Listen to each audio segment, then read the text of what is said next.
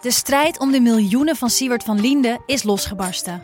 Zowel de staat als zijn stichting eisen de mondkapjeswinst terug.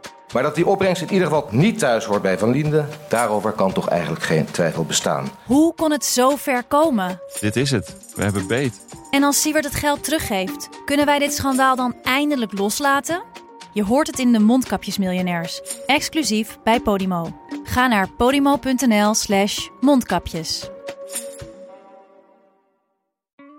In de podcast Radio Romano met Noortje Veldhuizen Met Marcel van Roosmalen. En met Roelof de Vries.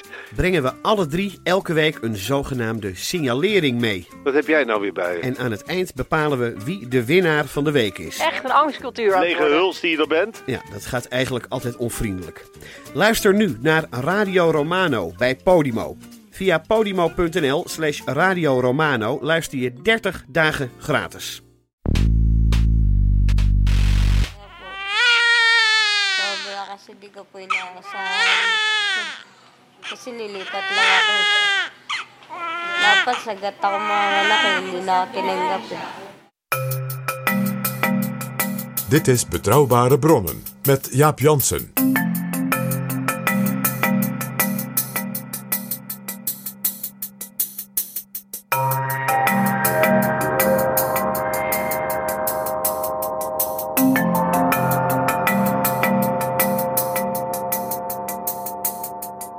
Hallo, welkom in Betrouwbare Bronnen, aflevering 309. En welkom ook PG. Dag Jaap.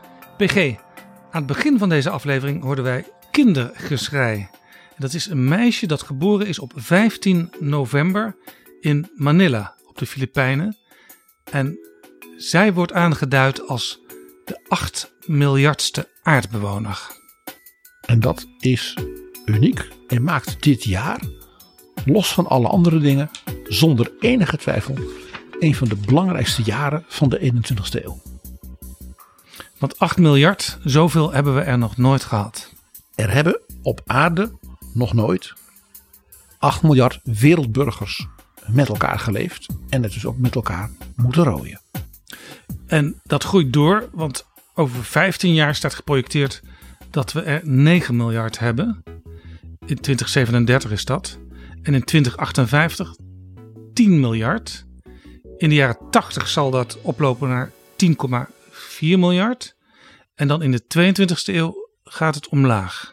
En hier hoor je aan die getallen al dat de hoeveelheid tijd die het kost om er nog een miljard bij te halen, dus opmerkelijk aan het verlengen is. En dan op een bepaald moment komt er niet meer een miljard bij. Die 11 wordt misschien dus helemaal nooit gehaald. Als ik je nou vertel, Jaap, dat in de voorbije decennia het al door 11 of 12 jaar was om weer een miljard erbij te krijgen. Het is dus heel snel gegaan. Ja, maar daar zie je dus ook al die vertraging in. Want als je natuurlijk met al de miljard mensen meer het toch even lang duurde om er weer een miljard bij te krijgen, zie je het groeitempo afnemen.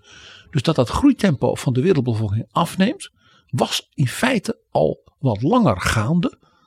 Nu in terugblik hè, dan men toen kon inschatten.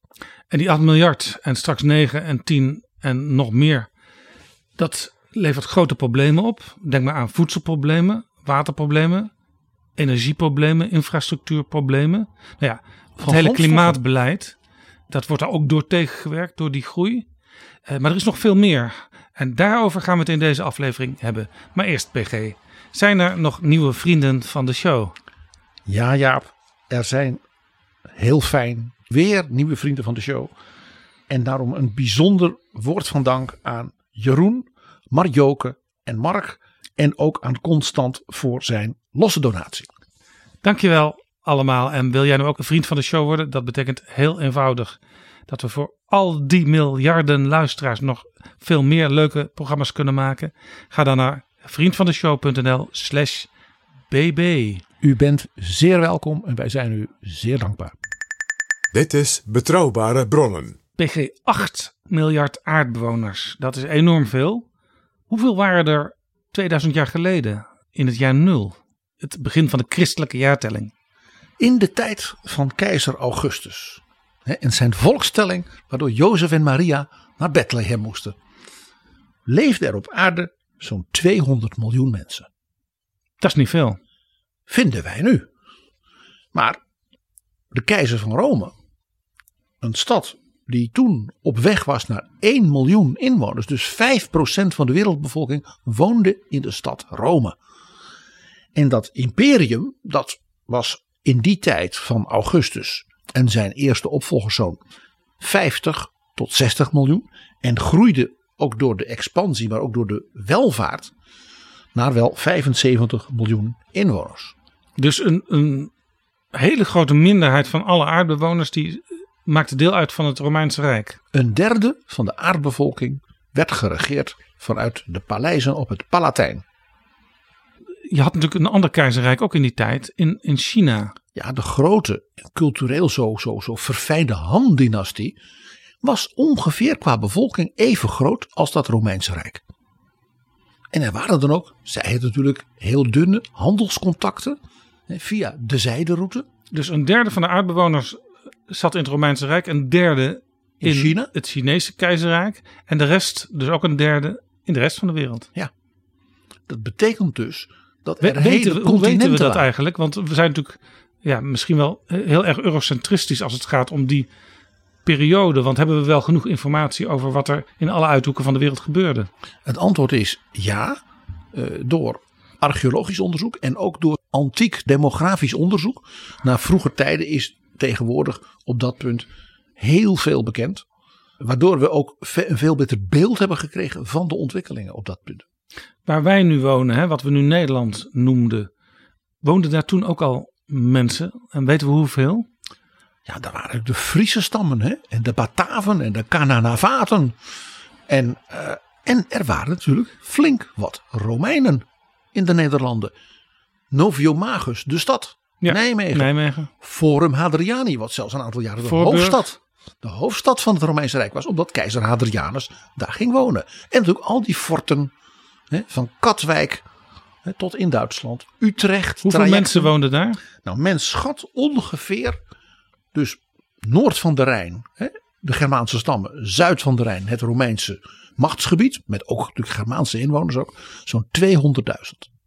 Dat betekent dus, PG, dat 1 op de 1000 aardbewoners in Nederland woonden in het jaar nul. Als je dat zou doorrekenen naar nu, eh, in dezelfde verhoudingen, dan zou Nederland nu op 140 miljoen inwoners zitten. is toch niet helemaal gelukt aan die expansie, Jaap. je, je kunt nog iets anders zeggen. In Germania Inferior, hè, die provincie van, van Nederland en België, hè, wat wij nu België noemen, Ja, inferior vanwege laag. ja, het lag dus lager. Germanio Niet Superior. omdat het eh, minder Nee. voorstelde of zo. Nee, bij de Romeinen. Inferior was dus lager bij de zee. Hè, Het was echt de lage landen bij de zee. En had je Germania Superior, dat was zeg maar het Rijnland, dat was het hogere deel. Daar woonde dus 20% van de inwoners van de hoofdstad van het imperium.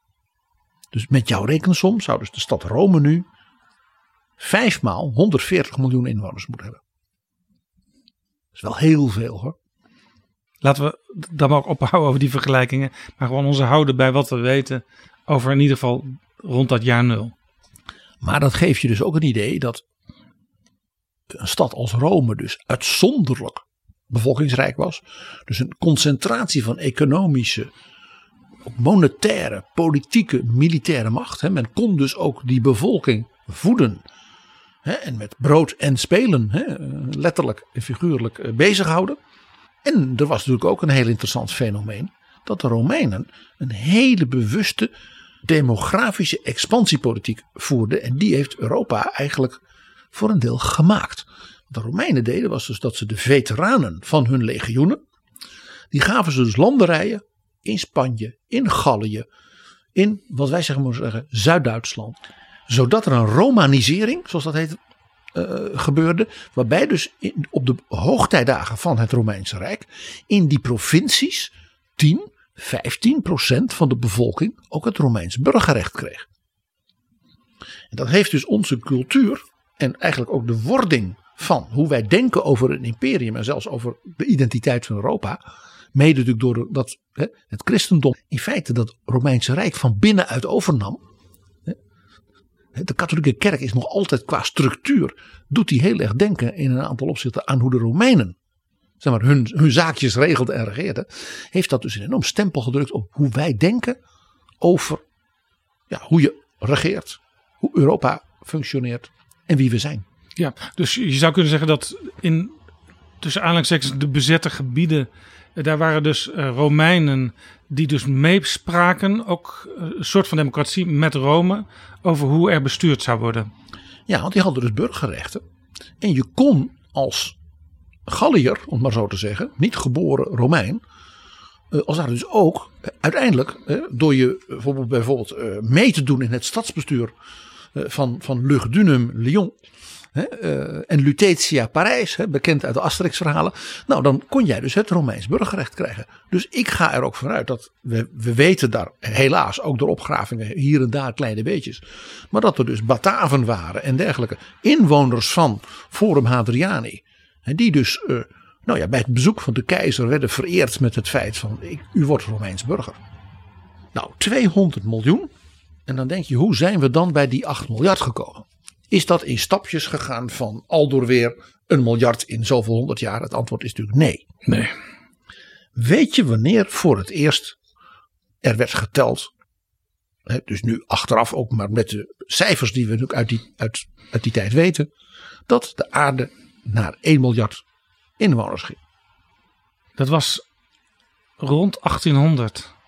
Dat was dus in de tijd, PG, waar we het onlangs over hadden met Andrea Wolf van de Jena-kring. Ja. Dus de, de mensen in Jena, dat was een klein plaatsje, een klein universiteitsstadje.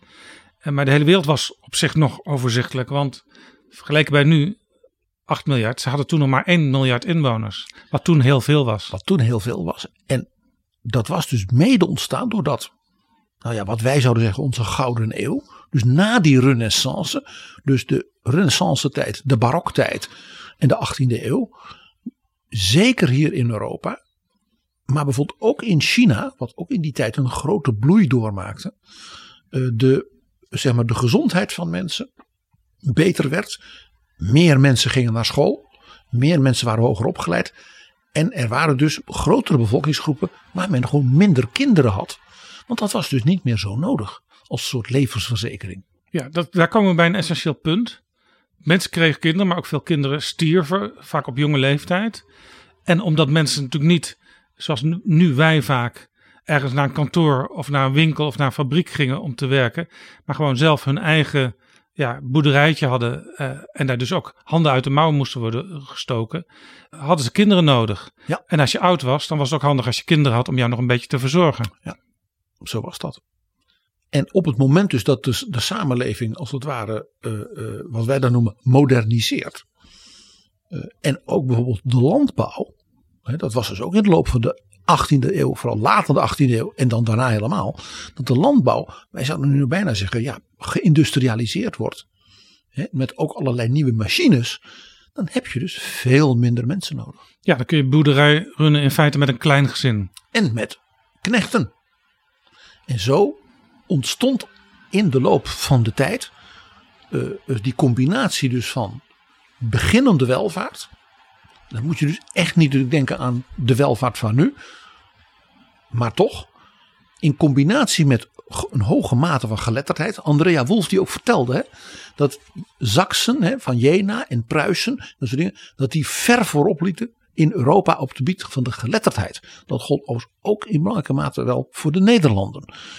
Dat dus ook in dat soort gebieden, dus die industriële revolutie en daarmee dus die grote veranderingen, ook in de landbouw, in de productie, daar begonnen, is geen toeval. Dus in die tijd van nou ja, Goethe en Schiller en Jena en Napoleon, groeit dus die wereldbevolking naar 1 miljard. En dat is ook meteen het begin van een geweldige impuls voor de groei van de wereldbevolking. Doordat dus meer mensen eh, gezond waren, was het dus mogelijk dat, dus die, dat veel meer mensen meer kinderen kregen. En dan krijg je dus zo'n zo'n noemer-effect, zal ik maar zeggen, van exponentiële groei. Ja, want mensen bleven ook langer leven. Ze stierven niet al op hun eh 35ste. Ehm, dus, en, en de kinderen bleven ook leven. Dus dan werkt dat naar alle kanten meteen heel erg groeistimulerend Ja. door. En dat ging je dus zien in die jaren na 1800. Misschien ook even, even leuk.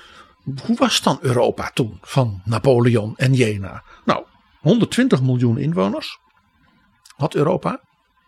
Dan zie je dus al dat Europa ten opzichte van dat Romeinse Rijk met 75 miljoen. Ja, relatief nog niet zo heel erg hard gegroeid Nee. was. Hoe langzaam dat in die periode was gegaan. En dus dan ook hoe opvallend sterk de groei daarna werd. Nederland had toen 2 miljoen inwoners. Dat was dus een vertienvoudiging. Hè, ten opzichte van de tijd van de Bataven en de Cananavaten. En eh, even, dat is los van wat we nu België noemen, want we spreken over eh, het jaar 1800. Toen zaten ze natuurlijk een tijdje bij elkaar. Ja, en in 1813, 1814 werd het één koninkrijk. En dat is wel interessant als je naar de cijfers kijkt. Want de noordelijke Nederlanden, denk je nou steden als Amsterdam en zo, hadden duidelijk minder inwoners dan de zuidelijke Nederlanden. Wat dus nog heel lang Habsburgs was geweest. België, zoals wij dat nu noemen, had zo'n 3 miljoen inwoners. Was een veel dichtbevolkter gebied dan de noordelijke Nederlanden.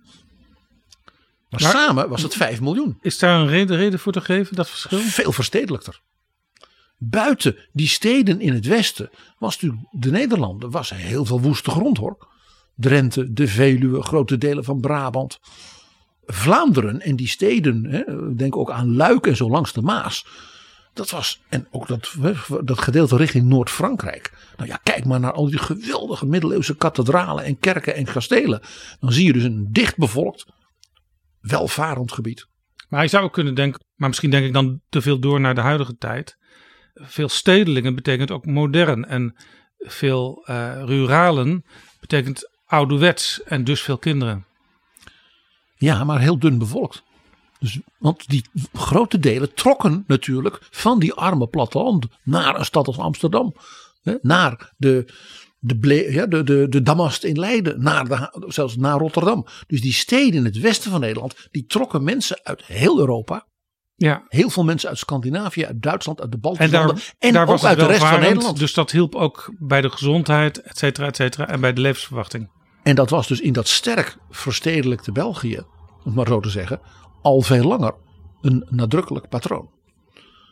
Dus een deel ook van dat de Belgen ja, het niet zo lang volhielden in dat nieuwe Oranje Koninkrijk, heeft hier ook mee te maken. Ze waren gewoon met meer, voelden zich dus wat ja, teruggezet hè, door die Hollandse koning, die ook nog zo hè, sober en doelmatig was. Dus die moderne kant van België, hè, met zijn industrialisatie, zijn sterk liberale politieke cultuur.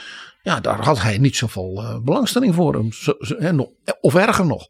Dus die Belgische opstand van 1830 is mede te verklaren. Dus door die dynamiek in die wereldbevolking, inclusief hier in de Nederlanden van rond 1800. En hier kun je dus ook eh, zeggen dat het is heel vaak niet waar, maar soms wel, dat één persoon, namelijk de koning in dit geval, de, de Nederlandse koning, dat hij van enorme invloed was op hoe die delen van Europa zich ontwikkelden.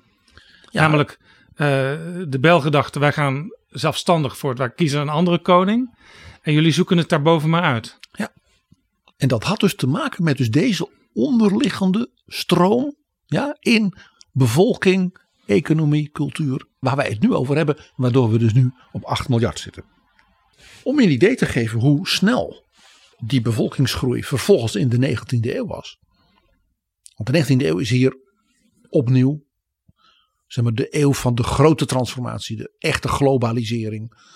eh, dat de hele wereld verknoopt raakte. Dat dus die welvaart toenam door technologie, industrialisatie, modernisering van de landbouw. Zodat er veel meer oogsten konden worden ge- gepleegd. Dus meer mensen te eten hadden. eh, En nog meer zekerheid was ten aanzien van Ja. voedsel. En natuurlijk het kolonialisme dat ervoor zorgde dat eh, een aantal landen ook eigendom over zee kregen. Ja. En eh, daarmee gingen handelen en ook onderling weer gingen handelen. Dus de, het wereldverkeer, de mobiliteit over alle wereldzeeën. Dan natuurlijk met de stoomtrein, de stroomvaart. Dan de elektronische communicatie die er komt, hè? de telegraaf en alles wat daarbij heeft. Maakt dus die 19e eeuw die fase van, van de meest spectaculaire ontwikkeling eigenlijk tot nu toe zelfs in de wereldgeschiedenis. En dat zie je ook in de bevolking. Want Europa ging van 120 miljoen zeg maar, in de Jena-tijd naar zo'n 250 miljoen aan het eind van de 19e eeuw. Dus in 100 jaar meer dan verdubbeld.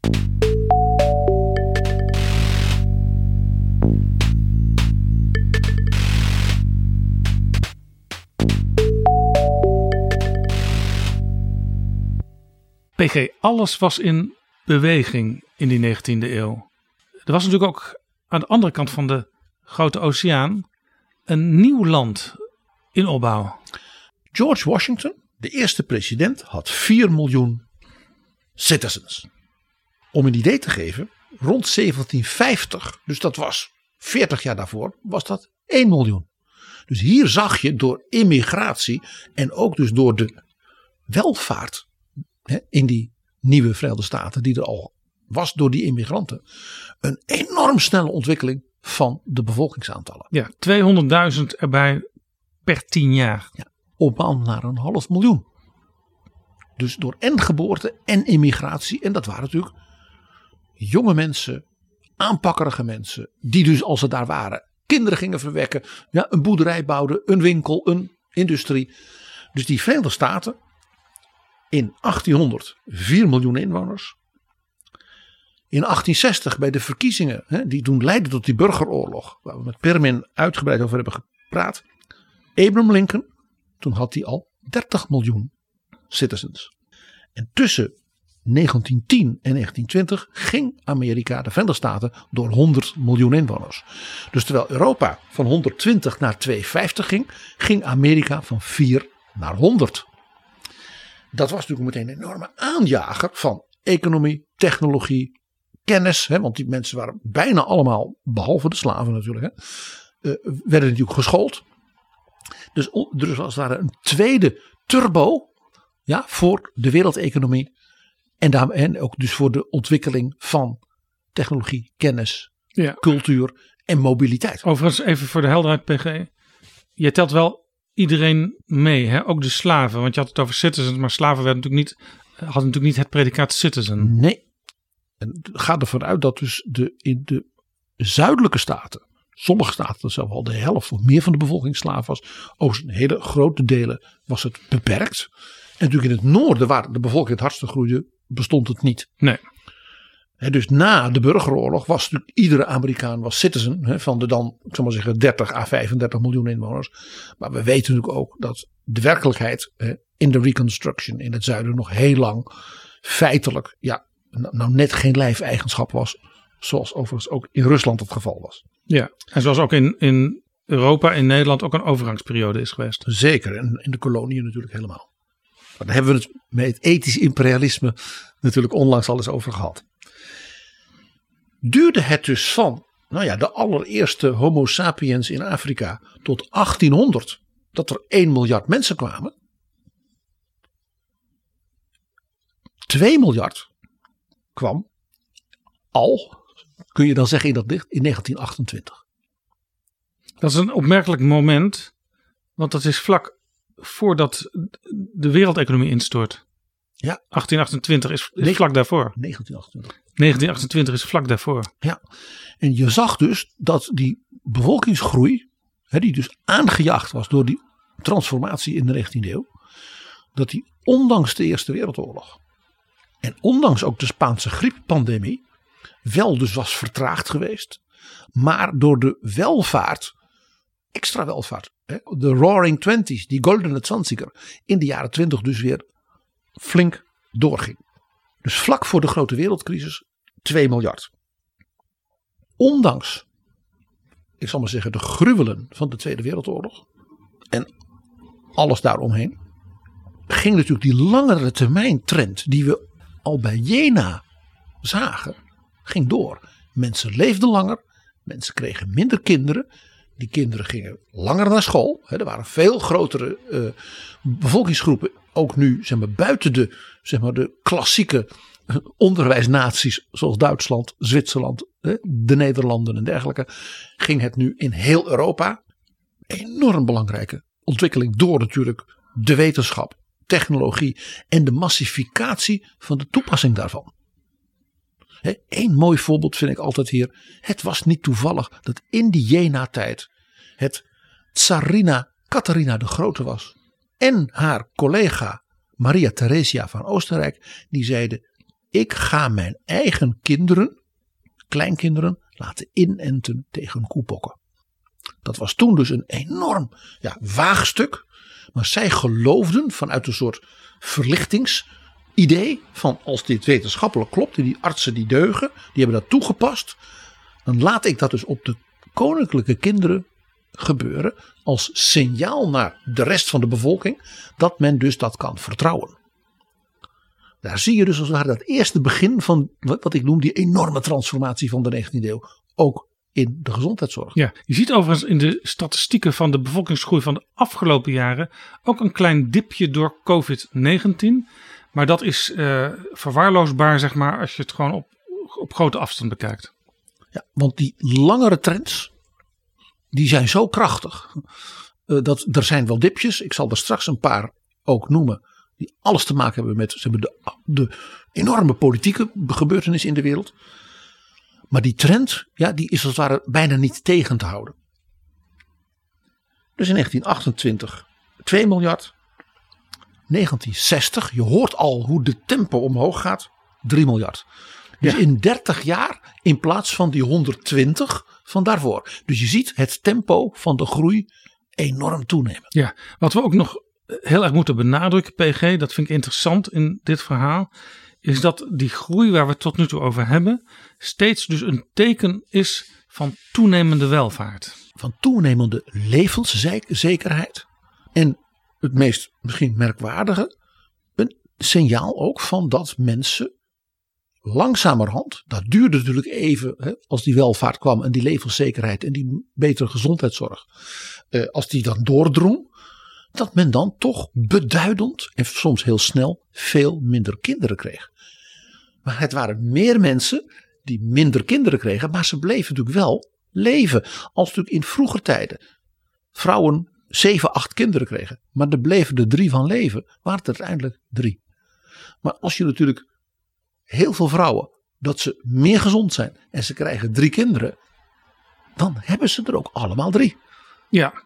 En dan krijg je dus dat dat, hoewel je dus minder kinderen geboren hebt, door en de vergrijzing en dat die kinderen in leven blijven en gezond blijven, naar school gaan en hè, eh, zuigelingenzorg hebben, dat dus dan die groei toch wordt aangewakkerd. Ja. En die kinderen blijven leven, gaan dus zelf weer kinderen verwekken enzovoort. Ja, want mijn ouders, uh, die hadden, het ene gezin had vier kinderen, het andere gezin had zeven kinderen. Uh, ik kom uit een gezin van twee kinderen.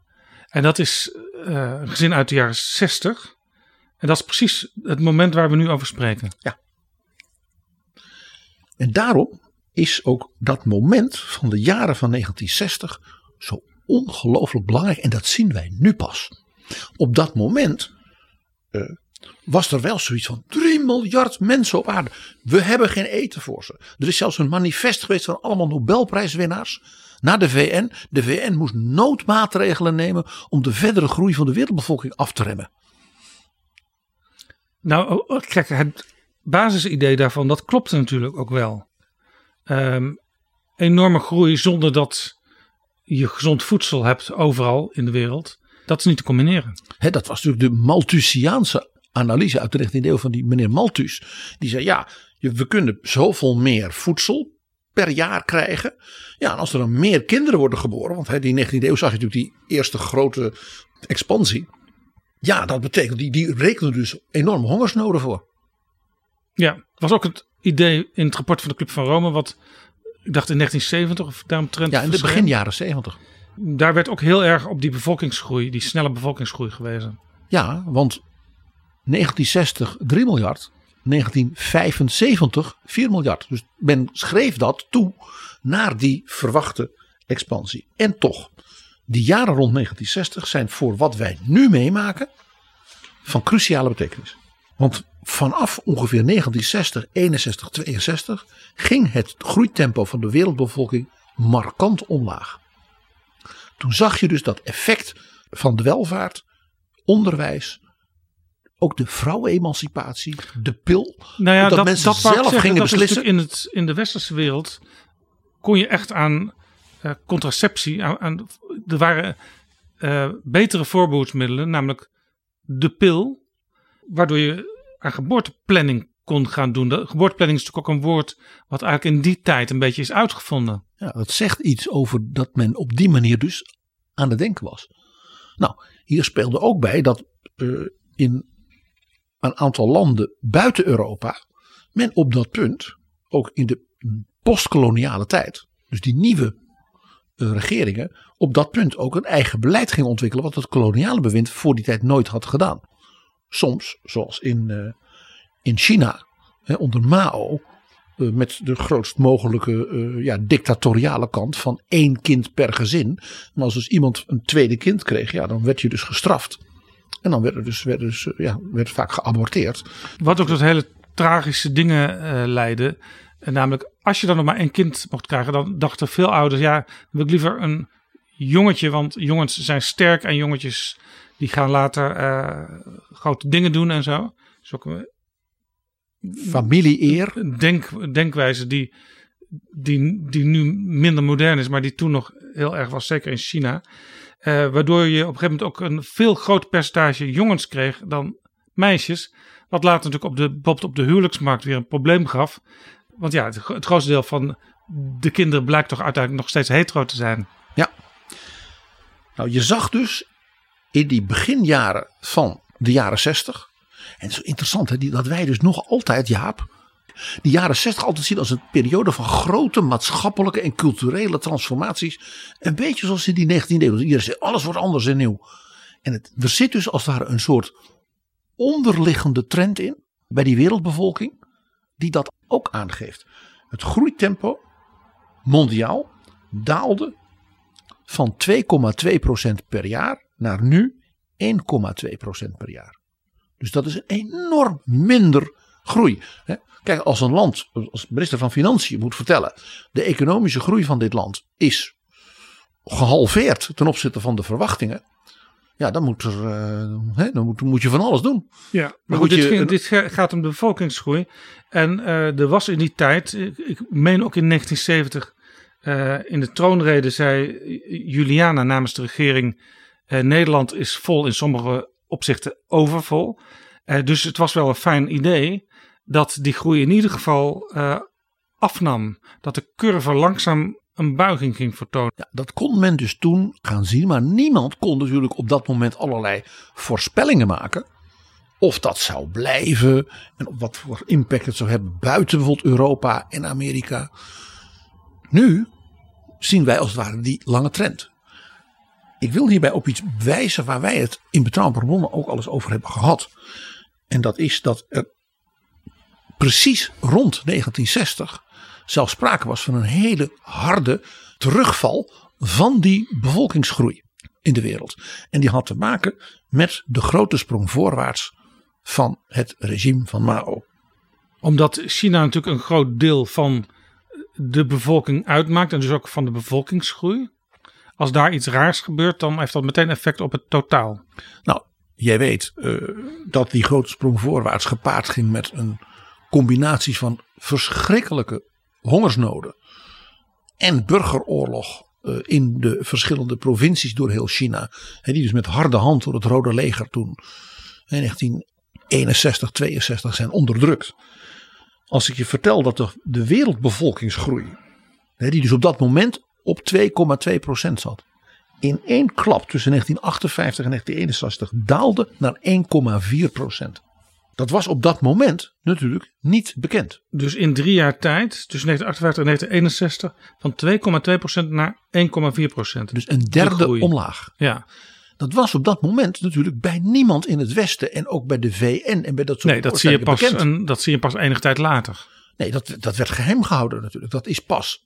Die Oh, cijfers. op die manier, de Chinezen hielden hun problemen geheim. Je, je wist wel dat er iets aan de hand was, maar niet wat alle consequenties waren. Men wist hier in Europa bijna niets van die hongersnood om te beginnen al. Uh, dit is allemaal pas in de jaren van Deng Xiaoping, toen dus die cijfers naar buiten kwamen. Uh, uh, eerst heel voorzichtig en daarna nou ja, met, met onderzoek. En met name de Nederlandse historicus Frank Diekutter. Die heeft hier hele grote verdiensten. Doordat hij in China, in die provincies, in die cijfers is gedoken. En toen ja, met deze schokkende gegevens kwam. Dat was overigens niet de laatste keer. Want ook de culturele revolutie van Mao Zedong, zeg maar 1965, 66, 67, 68. Leidde ertoe dat dus de bevolkingsgroei die al was aan, het, aan zijn top was geraakt in 1963, extra snel stokte en toen daalde. Ja, overigens, die cijfers van China, die zijn natuurlijk sowieso in die tijd een beetje kwestieus, omdat als men uitging van plannen, net zoals in de Sovjet-Unie, uh, dan probeerde men het vaak ook wat, wat mooier te maken, de eindcijfers, dan de werkelijkheid was. Ja, dat is ook in de Sovjet-Unie gebeurd. De cijfers van China in die tijd, in de Mao-tijd om het onaardig te zeggen, waren notoir onbetrouwbaar uh, op dat terrein. En het is pas onder Deng Xiaoping gebeurd toen ik in 85 in China was. Toen zei president Lu van de academie ook tegen mij dat de nachtmerrie was dat China meer dan 1 miljard inwoners zou krijgen. Want die kunnen we geen eten geven. We hebben geen huizen. Hoe moeten we dit doen? En daarom ook dus die samenwerking met het Westen. Economische groei.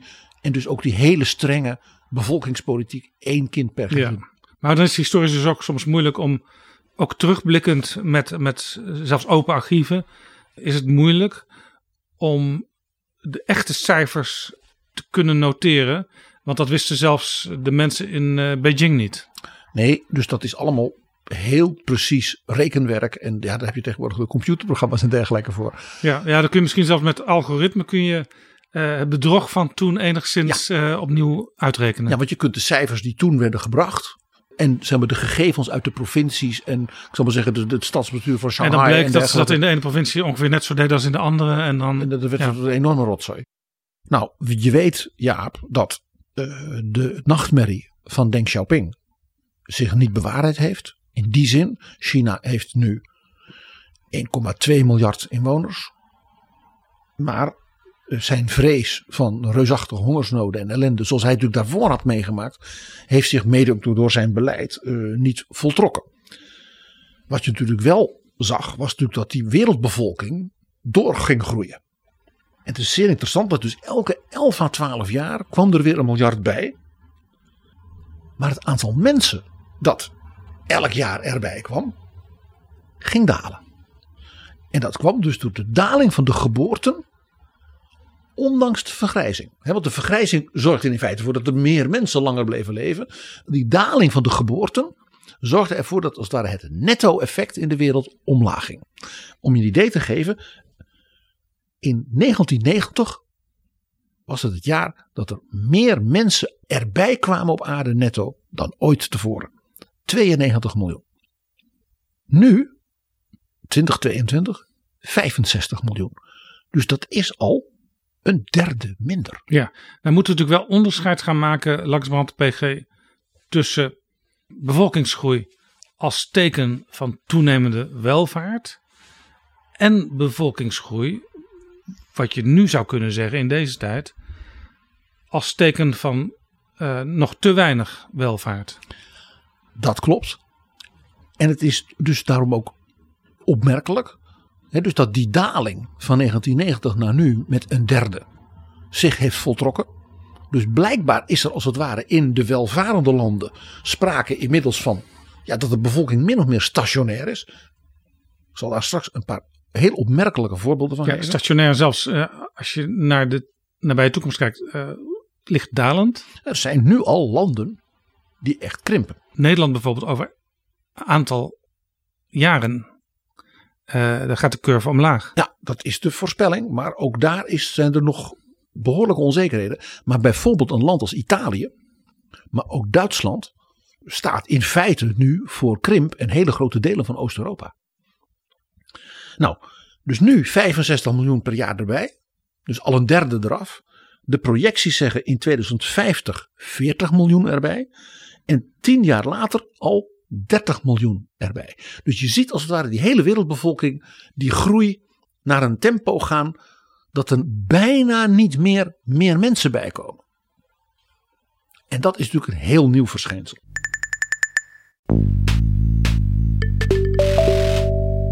Dit is Betrouwbare Bronnen, een podcast met betrouwbare bronnen.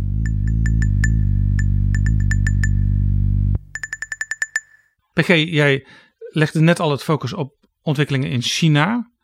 Dat daar dus ook door politiek verkeerd beleid ineens een enorme afname van de bevolkingsgroei was. En dus ook tientallen miljoenen mensen gewoon dood waren. Ja. In twee, drie jaar. Dus een bevolkingsgroei die ook niet. Een, een afname van de bevolkingsgroei die ook niet bedoeld was, maar gewoon door gedoe.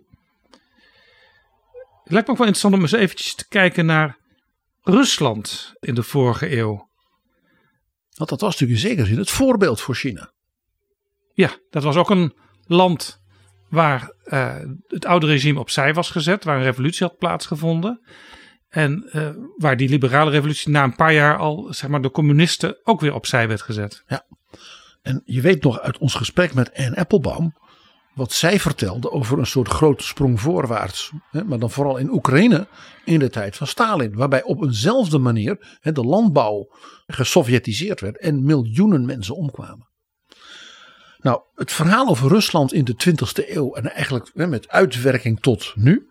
is in een aantal opzichten even de meest tragische in de wereldgeschiedenis. Als ik je vertel, Rusland was rond 1900 waar Nederland zeg maar was in 1870. Ineens begon die economie te moderniseren en had het meer en modernere verbinding met de rest van de wereld. Bijvoorbeeld de aanleg van de Trans-Siberische spoorlijn. Dat soort dingen heeft natuurlijk onmiddellijk effect. Rusland kreeg ook uh, topuniversiteiten. Ja, uh, door het opheffen van de lijfeigenschap in 1862 was er dus ook in de dorpen ineens meer onderwijs. En heel veel kinderen gingen naar de steden, werden daar opgeleid of gingen in fabrieken werken. Ja, dus ondanks het tsarenregime was er modernisering. Het tsarenregime was een soort bovenlaag, maar daaronder was er sprake van een zeer dynamische nieuwe economie. De burgerij kreeg dus veel ruimte om, laten we zeggen zoals we het tegenwoordig zouden noemen, aan innovatie te doen. Ja, Rusland werd dus ondernemend, ook door enorme investeringen van natuurlijk de ja, de vruchten die kwamen uit Europa, uit de industriële revolutie. Landen als Frankrijk die enorm investeerden in Rusland. De Belgen die bijvoorbeeld heel veel deden voor de aanleg van spoorwegen. Want België was daar eh, absoluut de top in de wereld. En dus Rusland ging een soort boomfase tegemoet. Ja, onze overgrootouders die hadden soms nog aandelen thuis liggen in de Russische spoorwegen. En nu snap jij waarom. Dat was, dat was het Shanghai van 1910. En Rusland kreeg ook daardoor een impuls wat betreft bevolkingsgroei. Dus, nou ja, bij komst van de Eerste Wereldoorlog, 1913, die cijfers zijn nog redelijk bekend, want daarna was natuurlijk de oorlog en de revolutie, werd het allemaal moeilijker. Had het land 150 miljoen inwoners. En was daarmee met afstand het meest bevolkingsrijke land van Europa geworden. Als je kijkt naar de cijfers van het Rusland van toen. En je vergelijkt het met andere landen in Europa in die eeuw sindsdien. En Rusland zou dus niet de verschrikkingen van de Eerste Wereldoorlog, maar die hadden andere landen ook. Maar de enorme burgeroorlogen daarna, de revolutie, de hongersnoden onder Stalin, jaren 20, de verschrikkelijke hongersnood in 1930, 1933, de verschrikkingen van de Tweede Wereldoorlog, de grote hongersnood in Europa, niet naar buiten gekomen van 1946, 1947. Ook dus de, ja, de, de, de repressie. Dan had Rusland als het ware een vergelijkbare ontwikkeling kunnen doormaken als andere Europese landen. Stel dat dat gebeurd was, dan zou het land nu 225 miljoen inwoners gehad hebben. Dat is dus iets wat niet gebeurd is. Nee, het is nu 140. Dus er zit een verschil van 85 miljoen. Een verschil van 85 miljoen nooit geboren Russen, om het maar even zo te zeggen. Door dus de, ja, de enorme economische en ook politieke verschrikkingen en hongersnoden en dergelijke. En dan zie je dus dat wat we in China in die fase van de grote sprong voorwaarts zagen, dat we dat in het Sovjet-imperium in feite een eeuw lang hebben gezien. Dat is in de wereldgeschiedenis, als je kijkt naar andere landen, echt een unicum. En dat zie je zelfs vandaag nog. De levensverwachting van Russische mannen is op het niveau nu van landen in Afrika die als het ware zich behoorlijk aan het ontwikkelen zijn. Die zijn Rusland aan het passeren. Dat is een heel tragisch beeld. Voor een land wat toch zo graag trots op zichzelf wil zijn. onder leiding van Poetin. En van wij, wij ook zeggen, wat een land, wat een grootse cultuur in vroegere eeuwen ook. Hè, waar je alleen maar met bewondering naar kan kijken. Maar wat een tragiek. De laatste jaren, we hebben het onder andere gehad natuurlijk ook ja, over de ondergang van die Sovjet-Unie. In de tijd van Gorbachev. Ja. Ik kan je cijfers geven, dan zie je dus hoe dramatisch dat was. Toen Gorbachev aantrad in 1985, toen werden er in de Sovjet-Unie jaarlijks 2,5 miljoen kinderen geboren. In enkele jaren stortte dat aantal in. 1991, dus bij- toen die coup ge- geprobeerd werd tegen Gorbachev en de Sovjet-Unie werd opgeheven, waren het nog maar 1,5 miljoen geboorten. Omdat mensen eh, bang waren voor de toekomst.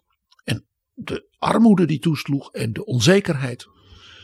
Dat leidde ertoe dat in 1992, het jaar na 1991 met die coup en nog maar anderhalf miljoen geboorten, de bevolking van de Sovjet-Unie voor het eerst kromp. Er gingen dus meer mensen dood dan er kinderen werden geboren. Ja. En er was ook sprake van hele grote emigratie. Wegwezen. Naar Israël, naar Amerika, naar Europa. Maar ook naar bijvoorbeeld die republieken in de Caucasus, in Midden-Azië, waar mensen dan vandaan kwamen. Die zeiden, nou hier in Moskou, ik ga mijn baan elders proberen. Dit is onder Vladimir Poetin gewoon doorgegaan. Rusland is blijven krimpen tot het jaar 2011. Dus toen was Poetin al 11 jaar president. Toen was het inderdaad, ging het weer beter. Dus Poetin kon ook zeggen, kijk mijn beleid en ook de inkomsten uit olie en gas brengen Rusland weer naar voren. Dat is wat hij ook voortdurend riep. Binnen enkele jaren is Rusland de nummer drie van de wereld. En is dus die bevolkingskrimp voorbij. Nou, dat was zo in 2011. Maar al in 2016 was er alweer sprake van een bevolkingskrimp. En die is vanaf dat moment elk jaar in een heel hoog tempo steeds meer geworden. 2021 was de krimp voor het eerst groter dan 1 miljoen mensen. Dus Rusland zakte in een jaar met meer dan 1 miljoen inwoners. Daarbij komt dat dus dit jaar misschien nog wel veel, veel grotere krimp wordt door een massale emigratie van met name de hoger opgeleide mensen. Ja. Die zeggen in deze huidige omstandigheden, ik probeer weg te gaan. En dit is natuurlijk een belangrijke onderliggende verklaring voor wat er natuurlijk nu gebeurt. Met geweld proberen ja, je, de greep op de wereld en je omgeving ja, bijna panisch vast te houden, te herstellen. Ook die, dat idee, we moeten die vroegere glorie moet weer komen. Dat is natuurlijk mede ja, gevoed door deze lange termijn trend die dat regime natuurlijk gewoon ziet.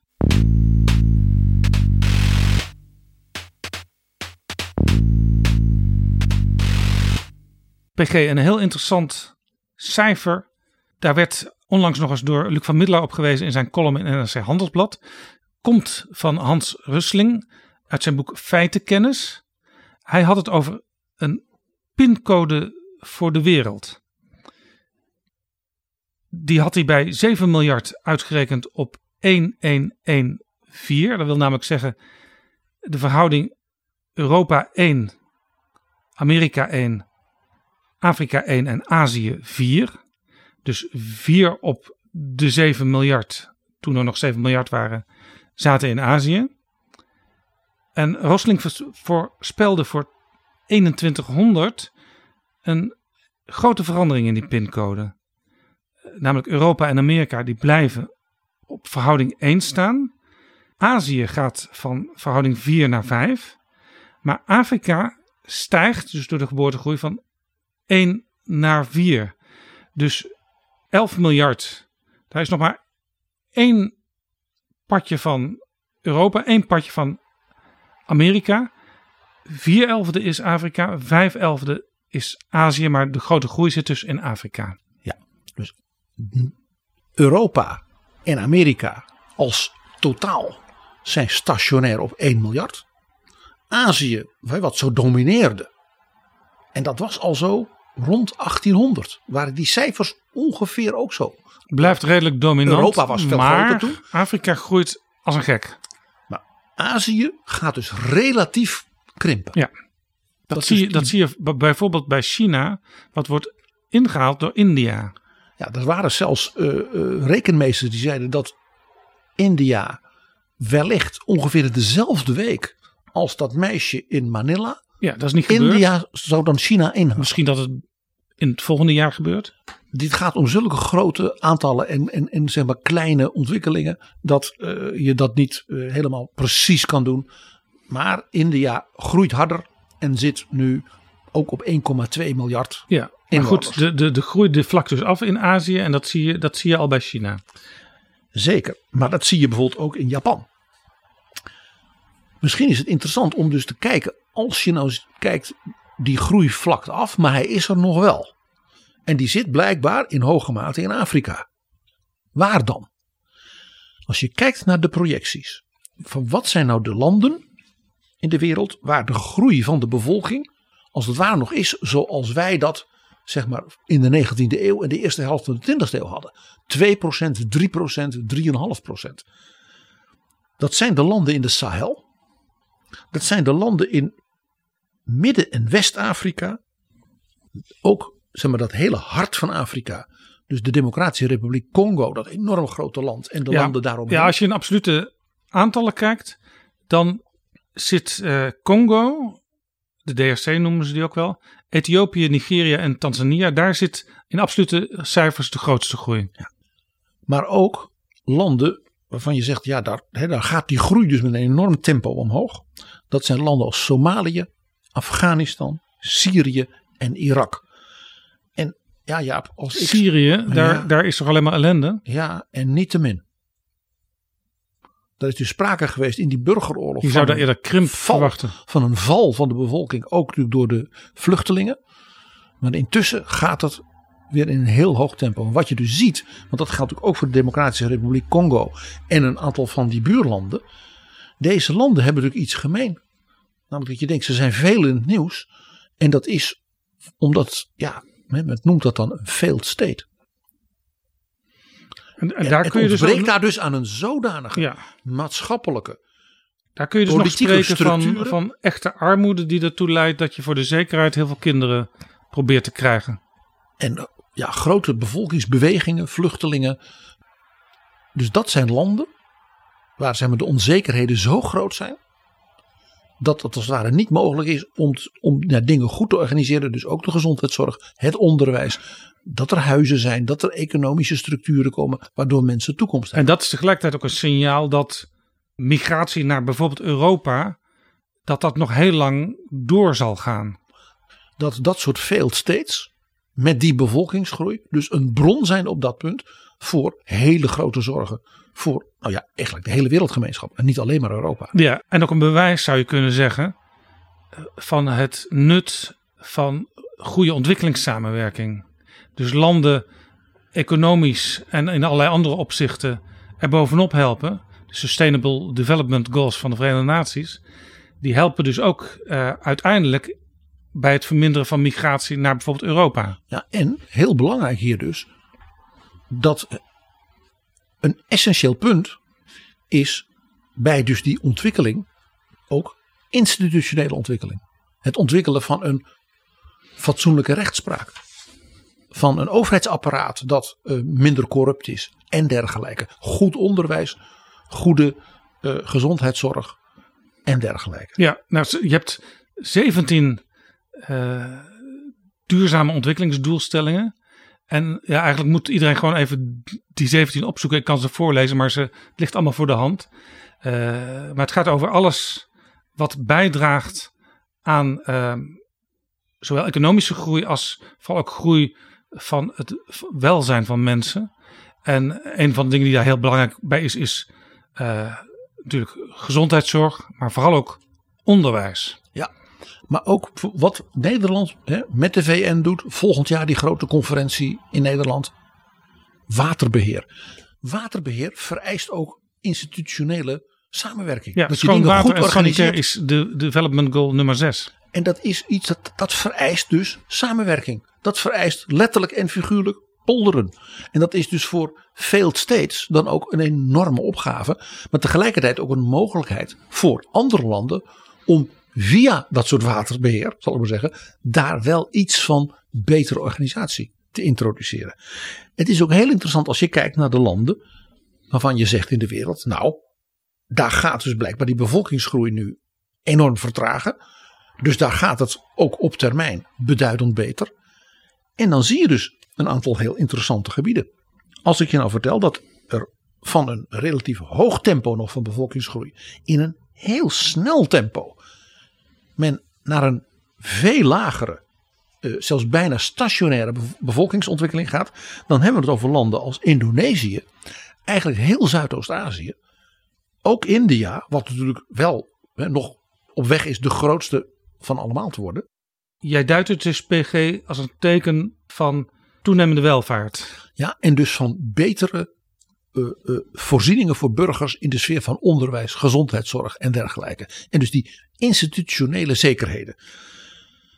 Het is ook niet zo raar dat dus er een aantal delen van de wereld zijn waar in feite die bevolkingsgroei al min of meer nul is. Dan wel bijna niks. Dan denken wij natuurlijk aan West-Europa. Ja. Maar bijvoorbeeld ook, en dat zijn hele grote landen qua bevolking, Brazilië, Mexico, Argentinië en zelfs ook de Verenigde Staten. De Verenigde Staten is nog altijd een echt immigrantenland. Maar in feite is de bevolkingsgroei daar veel minder dan ze vroeger was. Ja, want er komen dus nog wel veel mensen binnen, maar per moeder worden er minder kinderen geboren. Precies, net als we hier in West-Europa zien. En dan zijn er delen van de wereld waar feitelijk, we hadden het natuurlijk al over Rusland, sprake is van krimp. Dat is dus bijvoorbeeld bij Rusland en bijvoorbeeld ook Venezuela niet een signaal van gunstige ontwikkeling. Dat Nee. heeft ook te maken met, met ja, politieke en anderszins grote ellende en verarming. Ja, Oost-Europa is nog wel een beetje een vraagteken hoe dat dan komt. Eh, want je zou kunnen zeggen, toen eh, de Europese Unie werd uitgebreid met landen in Midden- en Oost-Europa, toen zag je veel arbeiders naar het west komen. Maar inmiddels zijn ook veel van die arbeiders weer teruggekeerd, omdat ze het inmiddels ook bijvoorbeeld in Polen eh, goed kunnen doen. Ja, maar niettemin zien we eh, daar dus eh, een, een ja, dubbelslag eigenlijk van sterke vergrijzing. Want ook in de Sovjet-tijd was ook daar dat de mensen dus nogal snel doodgingen. Dus aan de ene kant een bevolkingsgroei door snelle vergrijzing. Hè, men blijft langer leven. Ja, dat is En op zich weer goed. Veel minder kinderen. En dat werkt op termijn. Krijg je dan natuurlijk, ja, die, die ouderen gaan dus dood, om het even zo te zeggen.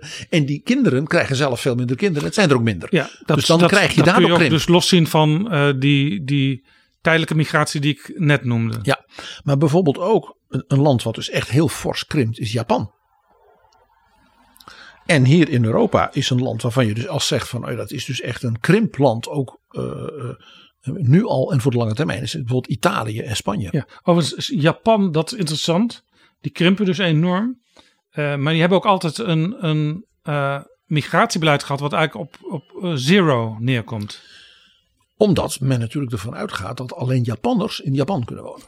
ja, dus een enorm nationalistisch gedachte. Ja, dat is een Europees woord nationalistisch. Het is heel sterk restrictief en ook wel een beetje raciaal. De Japanners beschouwen zich toch als een heel uitverkoren volk. Hè? Kinderen van de godin van de zon.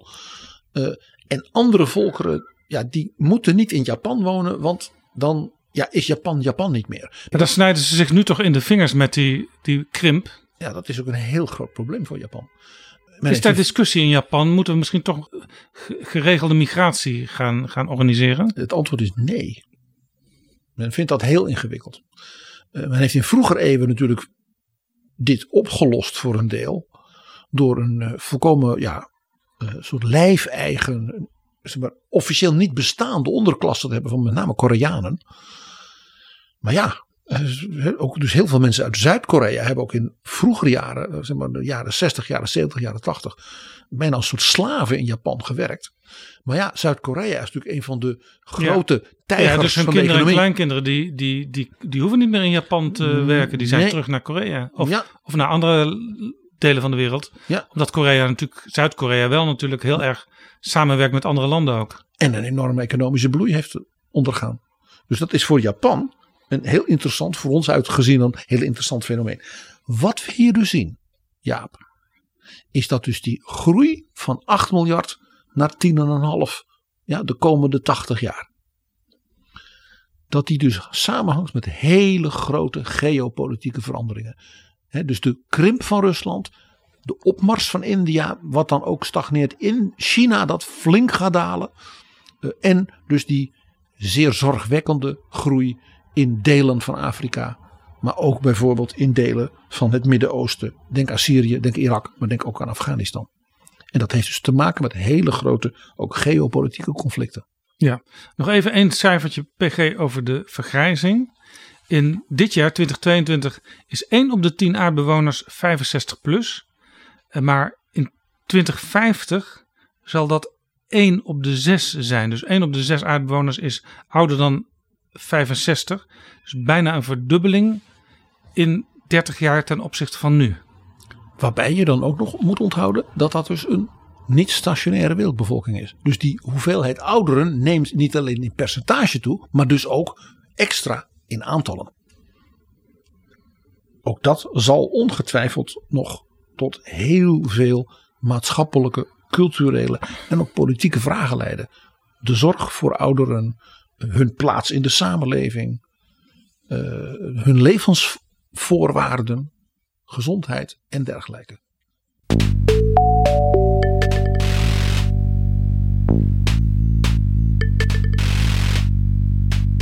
PG, we refereerden er al een paar keer aan. De duurzame ontwikkelingsdoelen van de Verenigde Naties. Dat zijn zo'n beetje de eikpunten waaraan je kunt afmeten dat het steeds beter gaat met landen. Als een aantal dingen steeds beter worden in een land, bijvoorbeeld afname van armoede, afname van honger, betere gezondheid, kwaliteitsonderwijs, de verhouding tussen mannen en vrouwen, dan gaat een land vooruit. Je kunt natuurlijk ook kijken naar de economie. Als die steeds duurzamer wordt, dan is dat ook goed voor een land en zeker goed voor de wereld. En we hebben natuurlijk een product, PG, wat heel erg duurzaam gemaakt wordt. Dat zegt Bamigo tegen ons, de producent van al die interessante kleding. Ja, ik wist dat echt niet. Dat dus dat bamboe, waar ze dat van maken, ertoe leidt dat ze dus veel minder dingen als pesticiden en dergelijke nodig hebben dan bijvoorbeeld bij de klassieke textielproductie als katoen en dergelijke. En ook veel en veel minder water. Want daar moeten we natuurlijk ook aan denken. Oh, daar hadden we het ook net over. Dat, dat wa- water een steeds groter probleem wordt. Er komen tekorten drinkwater, maar ook gewoon water om spullen te produceren. En als je dan voor de productie al veel minder water nodig hebt, zoals Bamigo met die bamboe boxershorts, overhemden, t-shirts, Sokken tegenwoordig. Ja, dan, dan is dat alleen maar geweldig. Dat is een plus. Dus jij kunt als luisteraar ook helpen de wereld duurzamer te maken door spullen van Bamigo aan te schaffen. Het beste is natuurlijk dat je voorlopig helemaal niks aanschaft. Maar als je dan iets wil aanschaffen, doe dat dan bij Bamigo.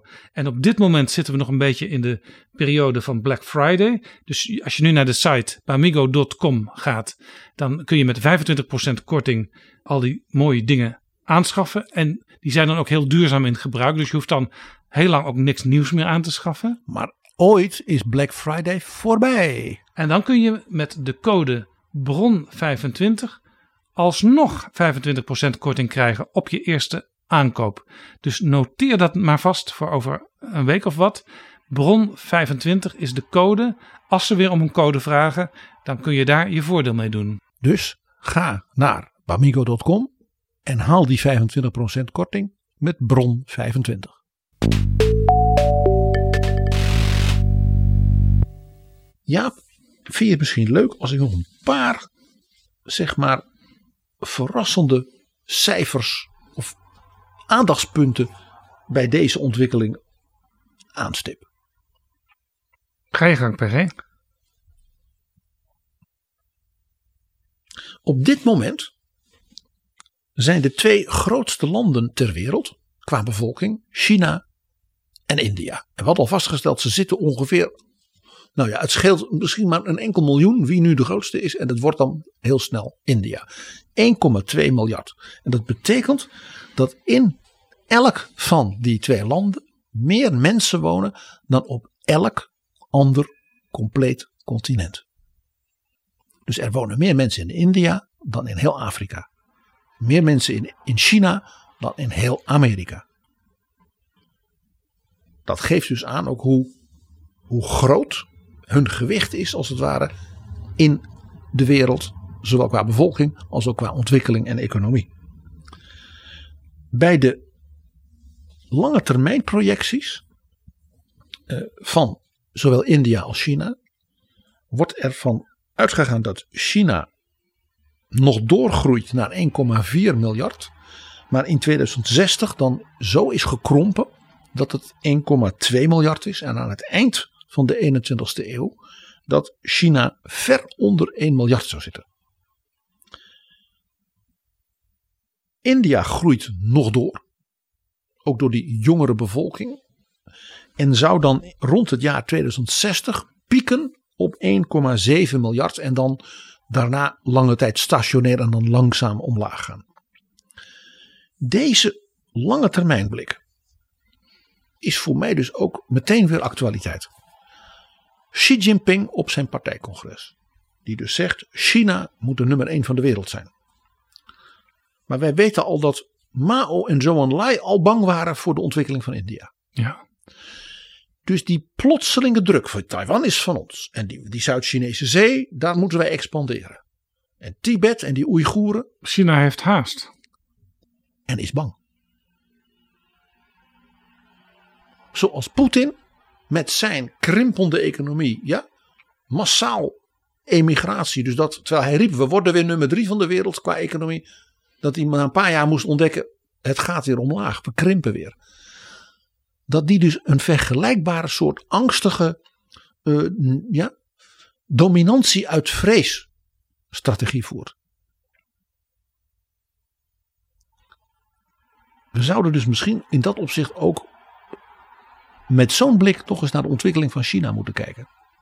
Ook als westerse landen. Ja, nou is het zo natuurlijk dat heel veel westerse industrieën, die zitten ook met fabrieken in, in China.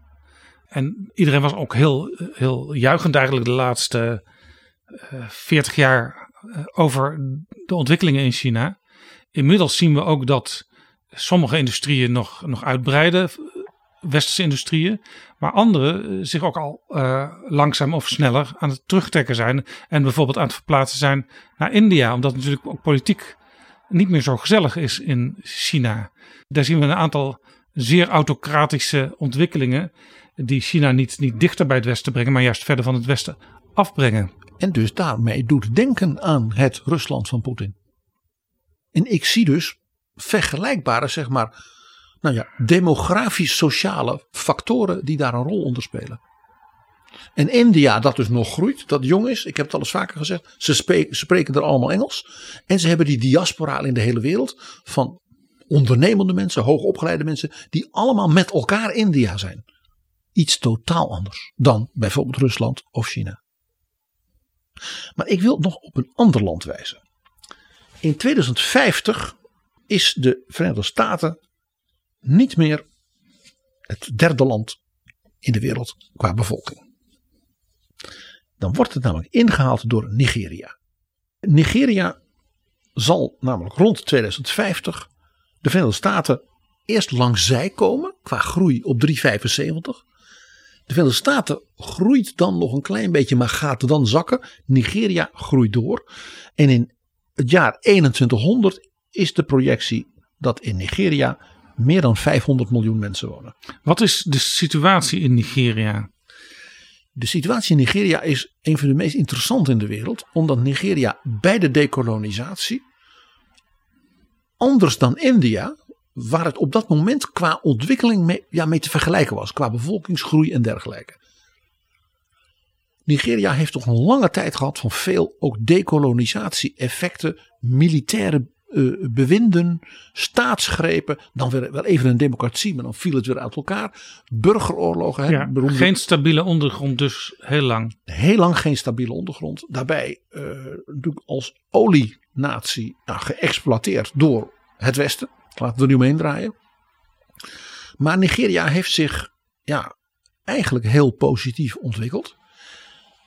En is dus een land dat nu als het ware in een fase is die dus India misschien zeg maar 30 jaar geleden had.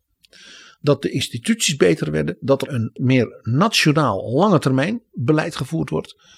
En dus als het ware ook daar die bevolkingsontwikkeling eh, veel gunstiger zou kunnen zijn.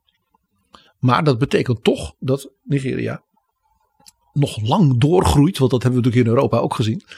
Eh, en het zou dus in 2100 het derde land ter wereld zijn. Qua Boven de Verenigde Staten dus. Boven de Verenigde Staten. En maar 200, 300 miljoen minder mensen dan in China. Want China krimpt verder. Ja, krimpt naar zo'n 800 miljoen rond die tijd. Nou hebben wij in Betrouwbare Bronnen een tijd geleden een gesprek gehad met een vrouw die ja, wel een unieke carrière had gehad in Nigeria. Zij was de eerste vrouw als minister van Financiën en de eerste vrouw als minister van Buitenlandse Zaken van dat land. Dr. Ngozi. En eh, zij had zich ook zeer bezig gehouden met eh, anticorruptie in haar land. Dus dat punt waar we het eerder over hadden, institutionele zekerheden, was echt heel erg aan ding. En er was nog een ding. En dat was onderwijs en kansen en ontwikkeling van meisjes. Jaap, laten we even naar dokter Ngozi luisteren wat zij toen zo indringend tegen jou en mij zei. Well, I think African women are very strong and girls. So it, during my time as finance minister, I decided this was the golden opportunity to try and do something very systematic in the budget for girls and women. A long term structural approach. Absolutely. The president was very pro women and girls, President Goodluck Jonathan. So he supported me strongly to put in place some gender budgeting. And what it entailed was to offer all the ministries incentives in the budget to deliver better results for women. So, for instance, if in agriculture they were doing something called the electronic wallet, which were, they were they were using to get seeds and fertilizer to women, and the agriculture minister was running it.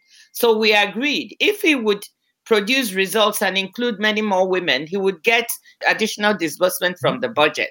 Guess what? He did a, a wonderful job. Two million women were put on the electronic wallet system. The same thing, we did a similar thing in health uh, for a stronger program for women. We did the same in telecommunications to get girls learning and coding in schools with the Minister of Telecommunications, uh, of Communications, Mobola Johnson. So it was a systematic approach. Dat was in een aflevering van Betrouwbare Bronnen inmiddels al een hele tijd geleden. Dr. Ngozi Okonjo-Iweala. En het is heel interessant. Er zijn dus projecties van nou ja, de, zeg maar, de geleerden op dit terrein. Bij de VN en de OECD en de UNESCO. Die op dat punt ja, eigenlijk zeggen. Dr. Ngozi doet precies dat wat we moeten doen. Namelijk die instituties en meisjes. Er is een projectie. Dat als je kijkt naar hoe de wereldbevolking zal groeien. En waar, hè, wat we net bespraken. En je kijkt naar het onderwijsniveau in die landen. Als je een scenario zou plegen, dat noemen ze het fast track scenario. Dat je zegt, wij gaan eigenlijk ieder kind in de wereld ten minste middelbare school. Dus basisonderwijs en meer. En de zeer getalenteerden massaal hoger onderwijs aanbieden.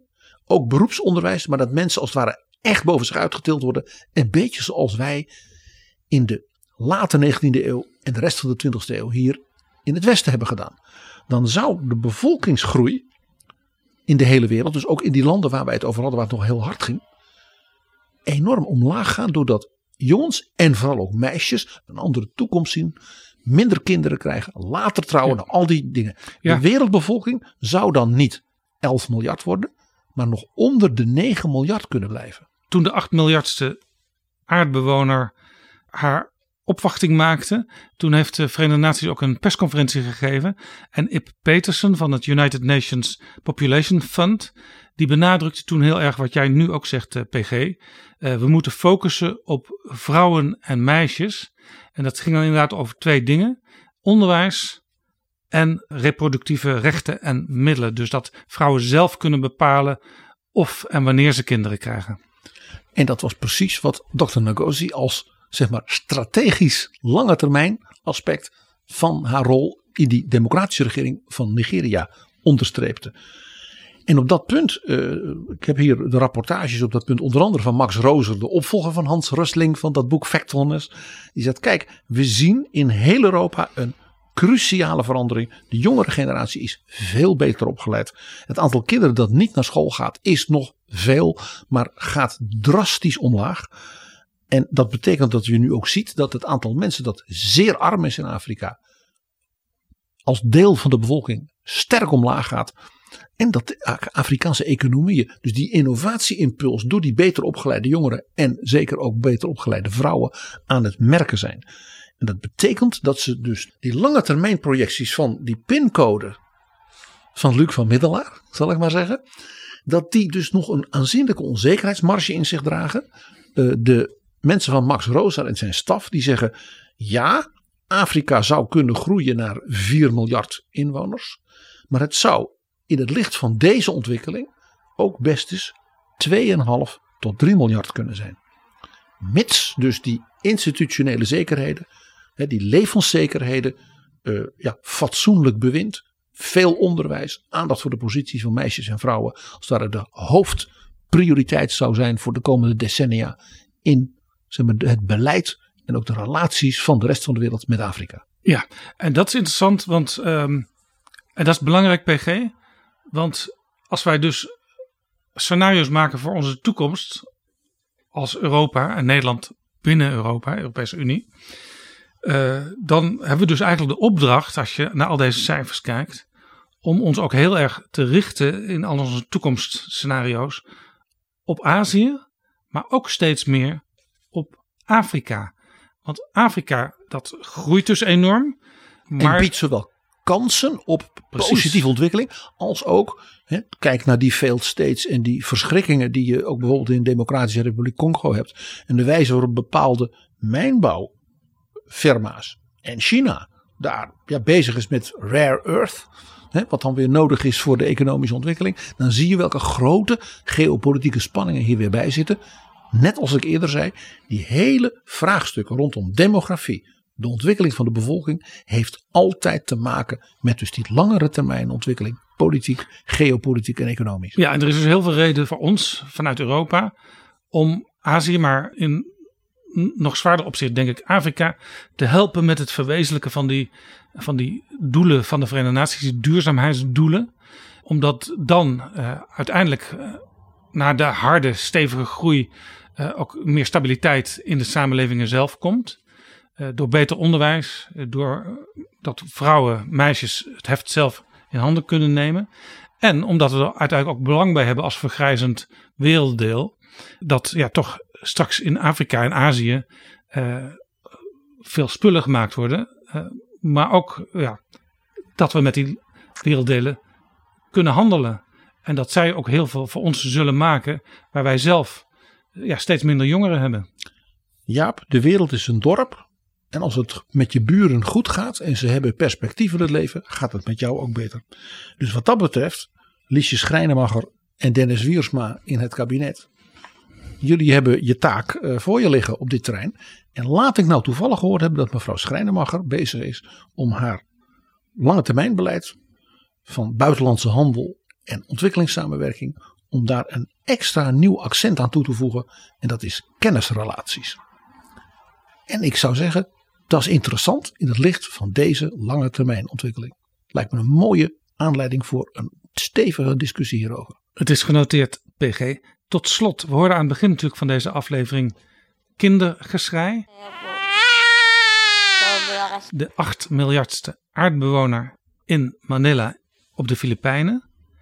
Uh, nou had ik het net al over de persconferentie die de Verenigde Naties op die dag gaf. Met heel veel cijfers die wij in deze aflevering deels ook hebben genoemd. Maar daar werd op een gegeven moment gevraagd: hoe kun je nou zeker weten dat vandaag echt dat meisje die 8 miljardste is? En toen was het antwoord van John Wilmot van het Department of Economic and Social Affairs van de Verenigde Naties. Het antwoord was dit. It is based on the evaluation that was released in July, and at that point it was a projection based on previous trends. Uh, based on the best information that was available at the time. So we consider that November 15th is our best estimate of when the global population is crossing this milestone, but we acknowledge that we don't know for sure uh, the day when this is going to happen, and we think it could easily be plus or minus a year from, from this date. So there is uncertainty. Let me give you an example of why there's uncertainty. Uh, the census of India was supposed to take place in 2021, but because of the pandemic, it's been delayed, and I don't think we'll have the results, you know, for another year or more. So, uh, you know, when that comes out, we will have additional information that's going to be very important in terms of determining what was the real size of the population at this moment in time. So, of course, there's uncertainty, but it's based on our evaluation as of last July, and it is literally the day in which our projected global population crosses the 8 billion mark. We didn't cook it at all. It was, it was based on our best evaluation as done in July. Today's the date that the line crosses 8 billion. PG, we hebben ons dus een klein beetje schuldig gemaakt aan fake nieuws aan het begin van deze aflevering. Want het kan dus zo zijn dat die 8 miljardste er al een jaar is of die pas in de loop van volgend jaar zal verschijnen. Ja, Jaap, en zoals we ook niet precies weten of het exact 200.000 mensen waren die in het jaar nul hier in de Nederlanden woonden. Dit soort dingen zijn altijd natuurlijk aannames, projecties, rekenwerk, rekenwerk. Maar ik vind het al heel knap dat men zo ver kwam bij de VN. Dus wat dat betreft, laat dat ons niet laten afleiden. En laat vooral, vooral niet geroepen worden nu Donald Trump weer op Twitter mag. Fake news. Dankjewel, PG.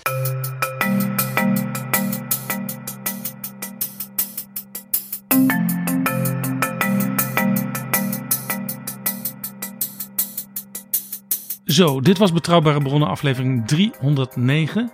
Deze aflevering is mogelijk gemaakt door de vrienden van de show. Luisteraars die met een donatie ervoor zorgen dat we nog veel meer interessante afleveringen kunnen maken. Wil jij ook vriend worden? Ga dan naar vriendvandeshow.nl slash bb. Tot volgende keer. Betrouwbare bronnen wordt gemaakt door Jaap Jansen in samenwerking met dag en nacht.nl.